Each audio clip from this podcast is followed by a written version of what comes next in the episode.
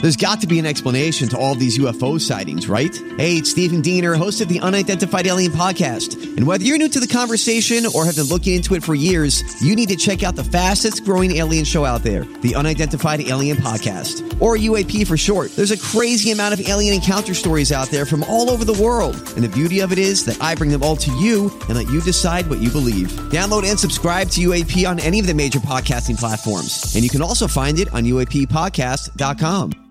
Hi, everybody. This is Adriana Trajani. I'm the host of You Are What You Read. I have the privilege of interviewing luminaries of our times about the books that shaped them from childhood until now. We get everybody from Sarah Jessica Parker to Kristen Hanna, Mitch Albom, Susie Essman, Craig Ferguson, Rain Wilson, Amor Tolls, you name it, they come, they share. New episodes of You Are What You Read drop every Tuesday on Apple, Spotify, or any major streaming platform wherever you listen to your podcasts. This is a My Talk Dirt Alert.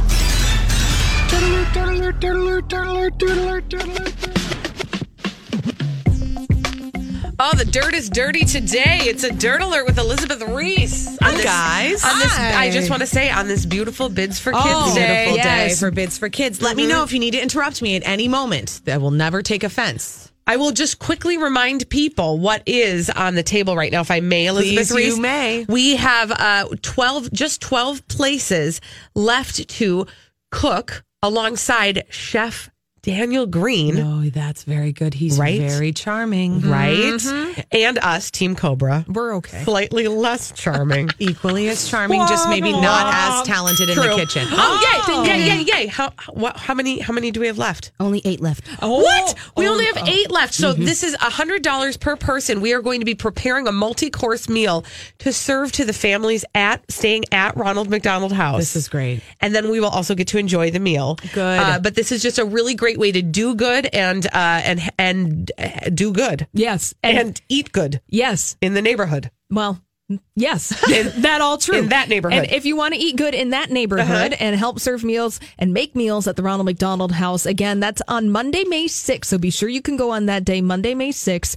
The co- uh, phone number to call 651 647 5437. That's 651 647 kids. And now to the dirt. But again, interrupt anytime you need a ding. We love- we love to raise money. No problem. I like it. David Letterman uh, is doing an interview with Ellen DeGeneres, and he said nobody had the guts to fire him at CBS. I totally believe this. I totally believe it too. So he quit The Late Show in 2015 after 33 years as the host on CBS and NBC.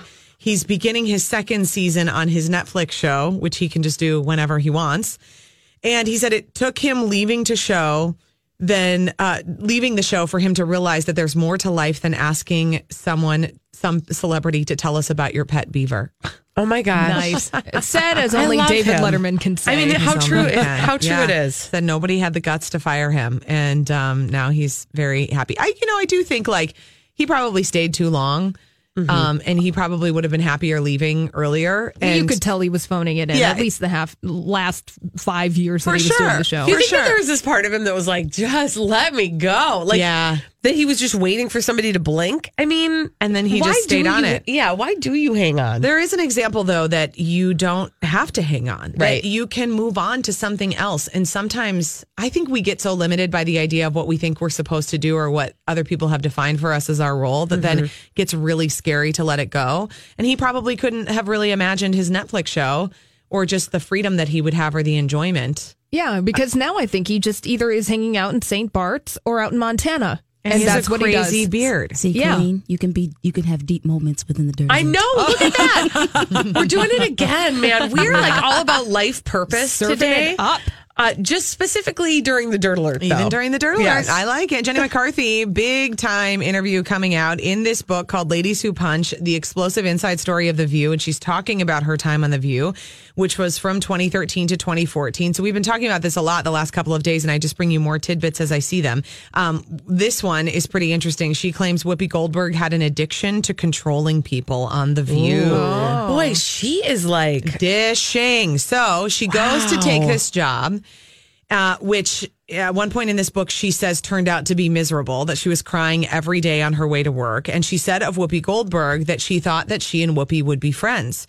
Jenny McCarthy says, I loved her in Ghost. I'm a fan. I thought I was going to work with Whoopi with the Whoopi that people thought they might know. Fun and funny.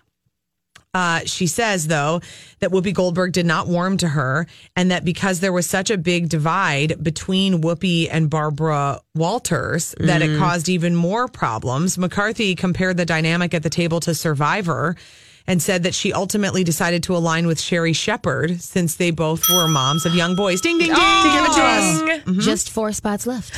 Wow. Just four spots left to cook with Chef Daniel Green and Team Cobra on May 6th from 3.30 to 7 o'clock. And if you want one of those spots, give us a call 651 647 5437. Okay, back to Jenny McCarthy. She says, It broke my heart when Barbara would shuffle to Whoopi and say, Can I moderate, please? And Whoopi would say no.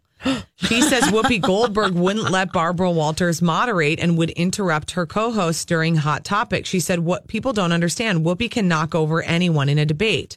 Her voice is strong not only in meaning, but also in sound. I was able to get a point out in three words, like I don't agree, and that's all I would be able to say. I would be stepped over or interrupted. And Jenny McCarthy said she wasn't going to play a kiss bleep game with Goldberg, like a kiss A S S. Which I probably Uh-huh. Donkey. can say, but I A just kiss don't say donkey. it. Yeah. Um, this is what Jenny McCarthy says. to me, Whoopi had an addiction to controlling people's thoughts, their words, the room, the table, your feeling, your mood. She had an addiction to controlling all of it and everybody.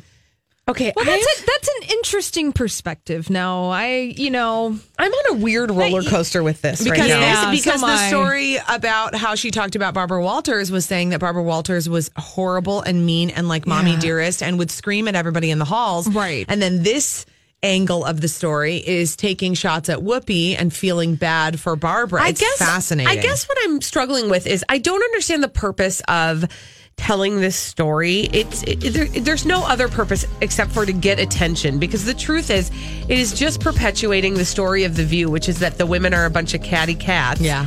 and there's nothing good that can really come of it. or what's the common denominator in both of those stories? yeah, Mm-hmm. Jenny McCarthy. Mm-hmm. There you go. There you go. Thanks, Elizabeth Reese. Hey, we need somebody to play our 30 second pop culture challenge 651 641 1071. 30 seconds, five pop culture questions. Get them all right. You'll win a prize on My Talk 1071.